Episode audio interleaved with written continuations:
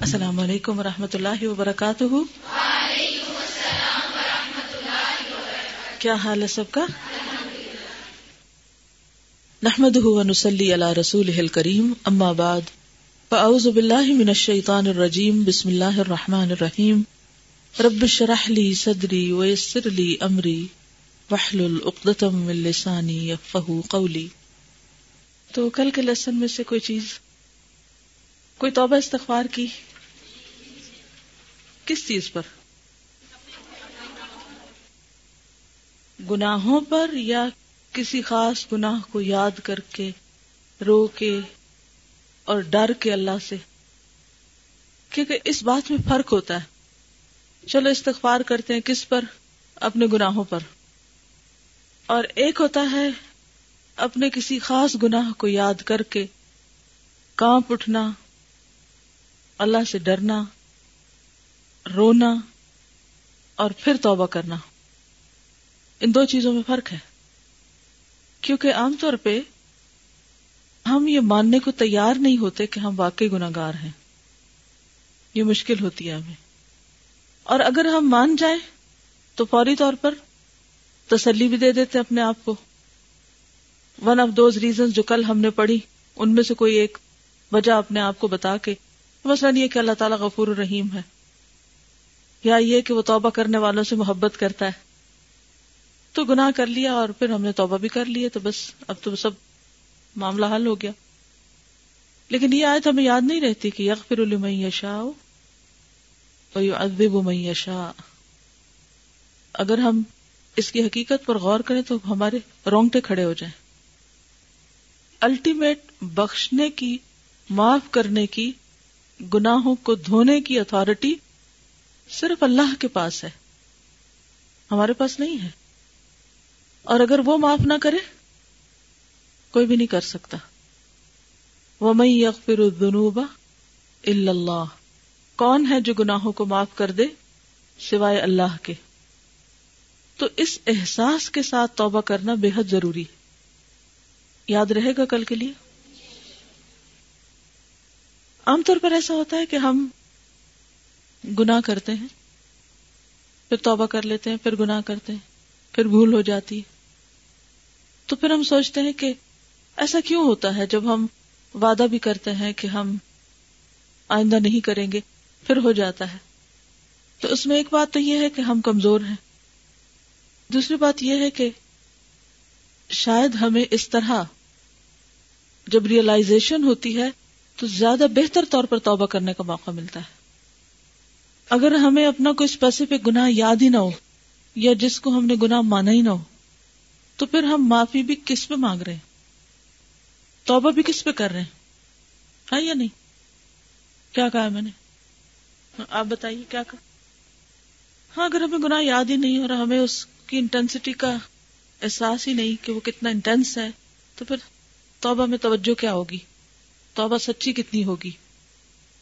کوئی ایسا گناہ یاد کریں کہ جس پر آپ کو واقعی ڈر لگے اللہ سے، کیونکہ اللہ سے ڈرنا بڑا ضروری ہے۔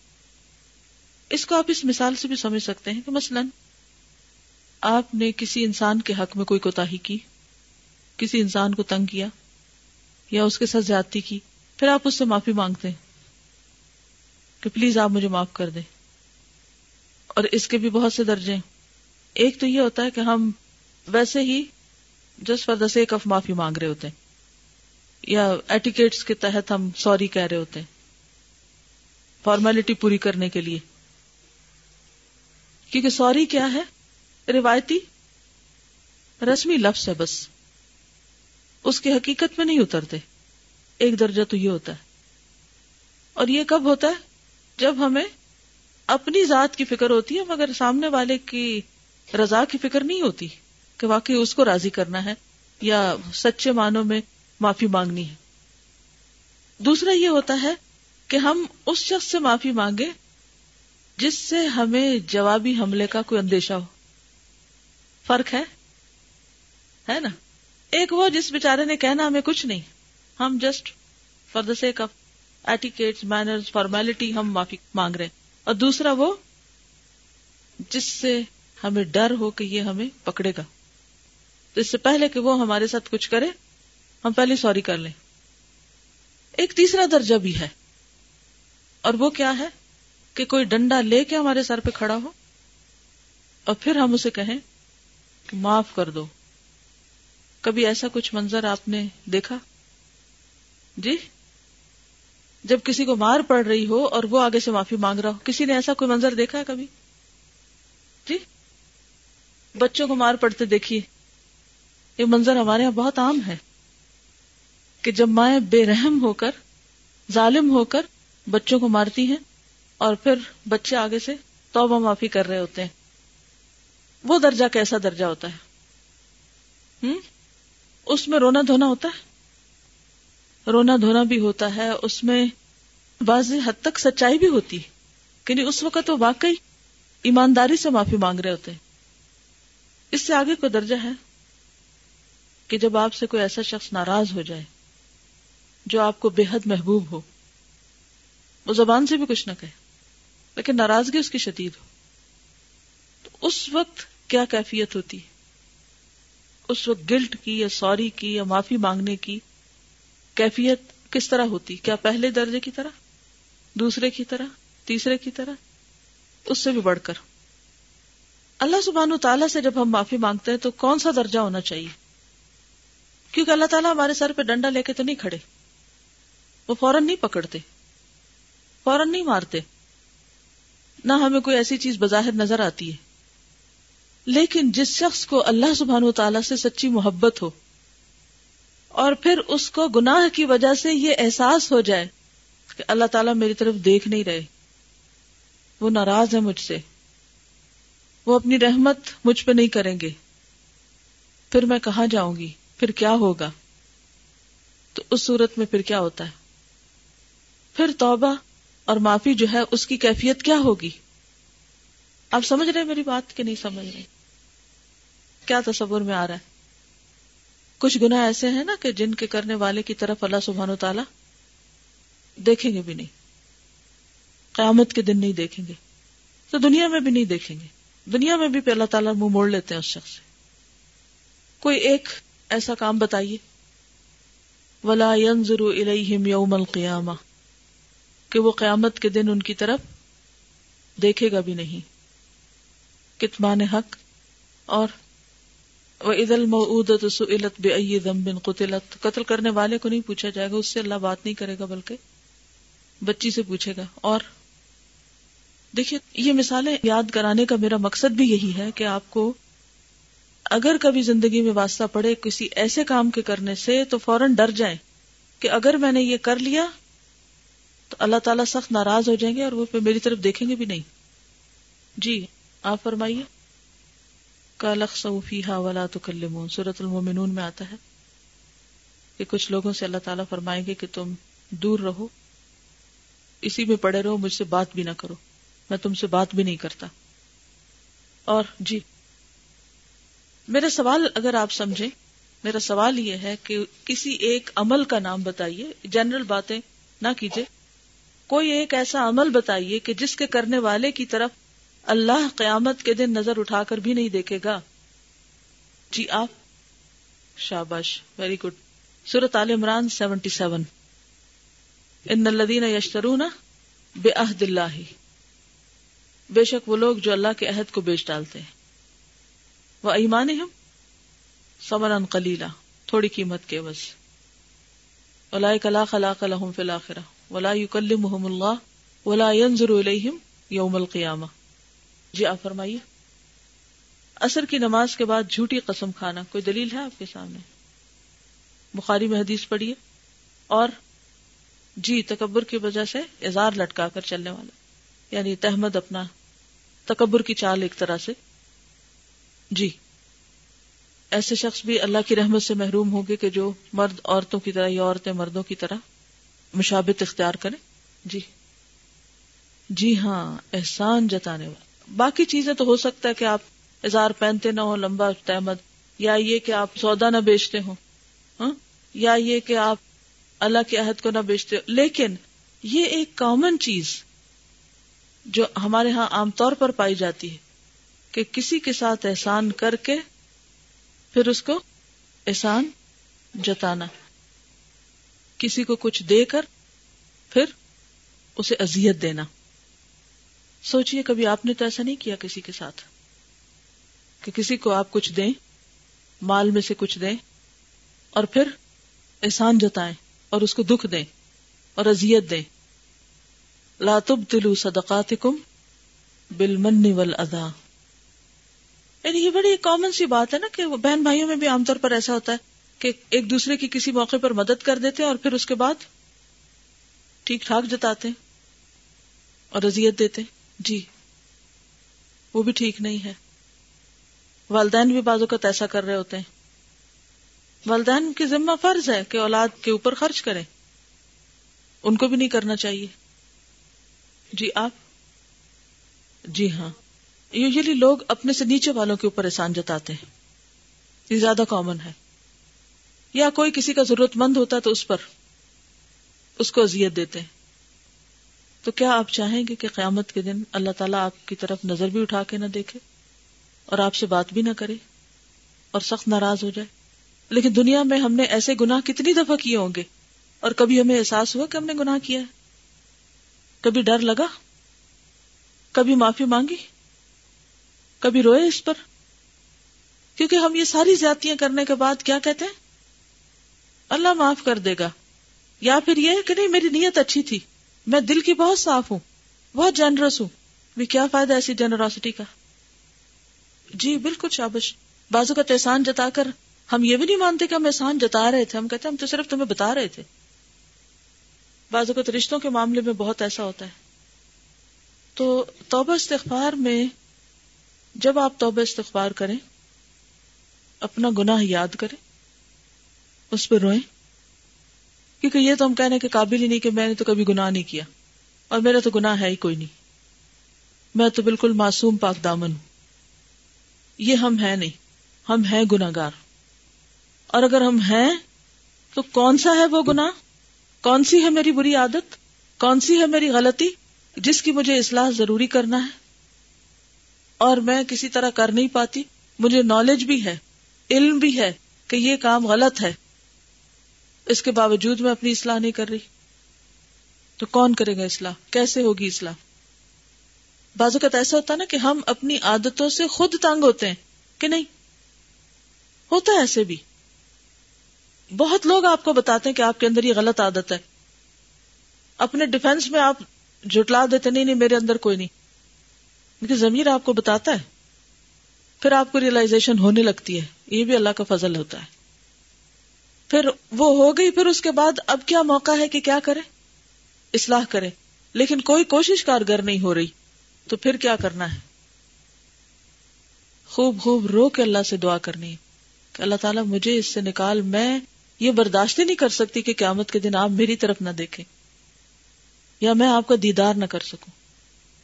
یعنی انسان کہاں اٹھتا ہے نا کہ قیامت کے دن اللہ تعالیٰ یہ کہہ دے کہ چونکہ تم نے فلاں غلط کام کیا تھا، اس لیے آج تم مجھے نہیں دیکھ سکتی۔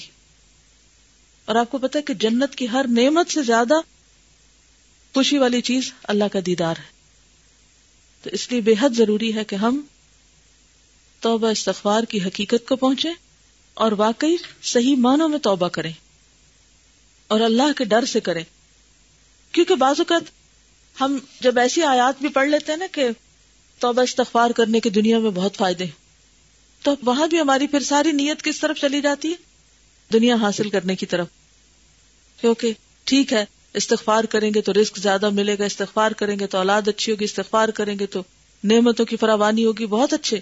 لیکن ہم نے ان نعمتوں میں دنیا میں کب تک بیٹھے رہ جانا ہے؟ تو صرف دنیا کی خاطر بھی نہیں، اس سے آگے آخرت کی منزلوں کے لیے استغفار کرے کہ یار اب اس دن تو ہمیں رسوا نہ کرنا، اس دن کی شرمندگی سے بچانا۔ اس دن کی ناراضگی سے بچانا۔ میں خود یہ صبح آتے ہوئے بھی راستے میں سوچ رہی تھی کہ ایک دن کے بعد ایک دن روز دھماکے کی خبر سنتے ہیں نا، اور پھر ایسے سین بھی دیکھنے کو ملتے ہیں کہ جس میں دل لرس جاتے ہیں۔ وقتی طور پہ لرستے ہیں، لیکن کتنی دیر کے لیے آپ ذرا نوٹ کیجیے ٹائمنگ فیو سیکنڈز کے لیے صرف۔ اور اس کے بعد ہم اپنی اسی دنیا میں اسی طرح واپس لوٹ آتے ہیں۔ اور یہ تک نہیں سوچتے کہ ہم بھی تو ہو سکتے ہیں۔ اور پھر پڑھتے جاتے ہیں، سنتے جاتے ہیں، دیکھتے جاتے ہیں اور دل بے حص ہوتے جاتے ہوتے جاتے ہوتے جاتے کیا ہوا؟ وہ کون سے ہمارے رشتے دار تھے؟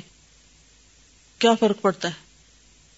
قرآن پاک میں اللہ تعالیٰ فرماتے تو بو اللہ جمیان المؤمنون، لعلکم تفلحون۔ اللہ سے توبہ کرو، اے مومنو جمیان سب کے سب۔ سب کو توبہ کی ضرورت ہے۔ لعلکم تفلحون، تاکہ تم فلاح پاؤ۔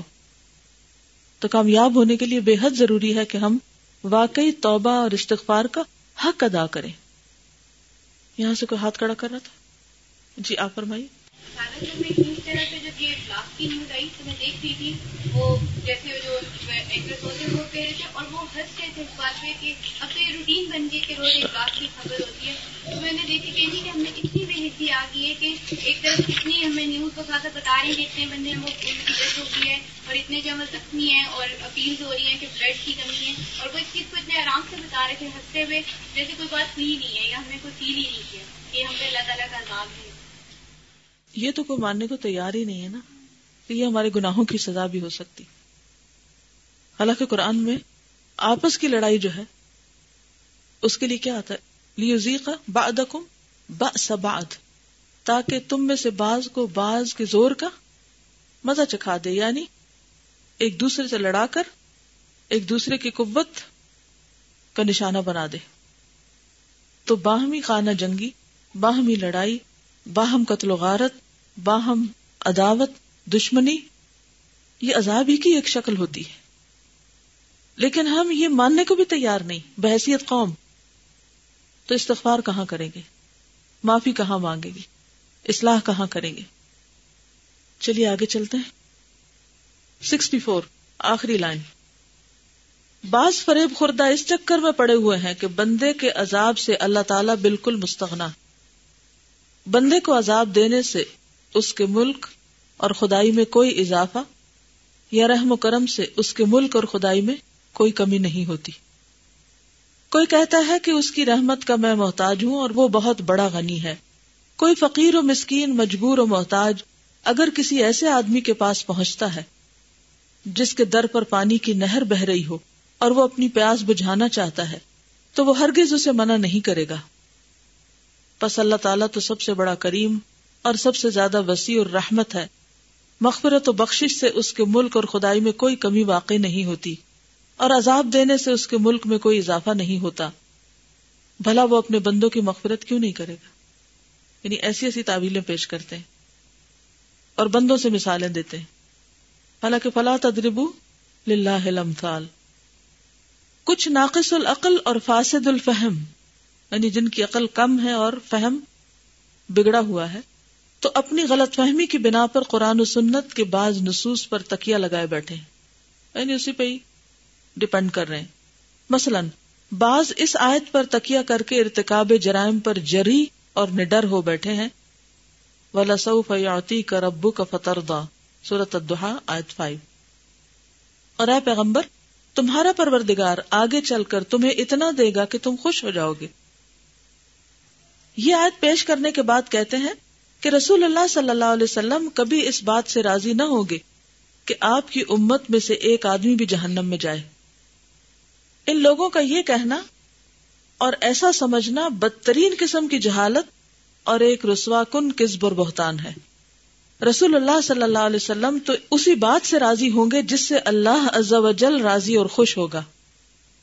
اور جب اللہ تعالی کی رضامندی اسی میں ہے کہ وہ ظالموں، فاسقوں، خائنوں، بد کرداروں اور کبیرہ گناہوں پر اصرار کرنے والوں کو عذاب میں مبتلا کرے تو پھر ہاشا للہ یہ کس طرح ہو سکتا ہے؟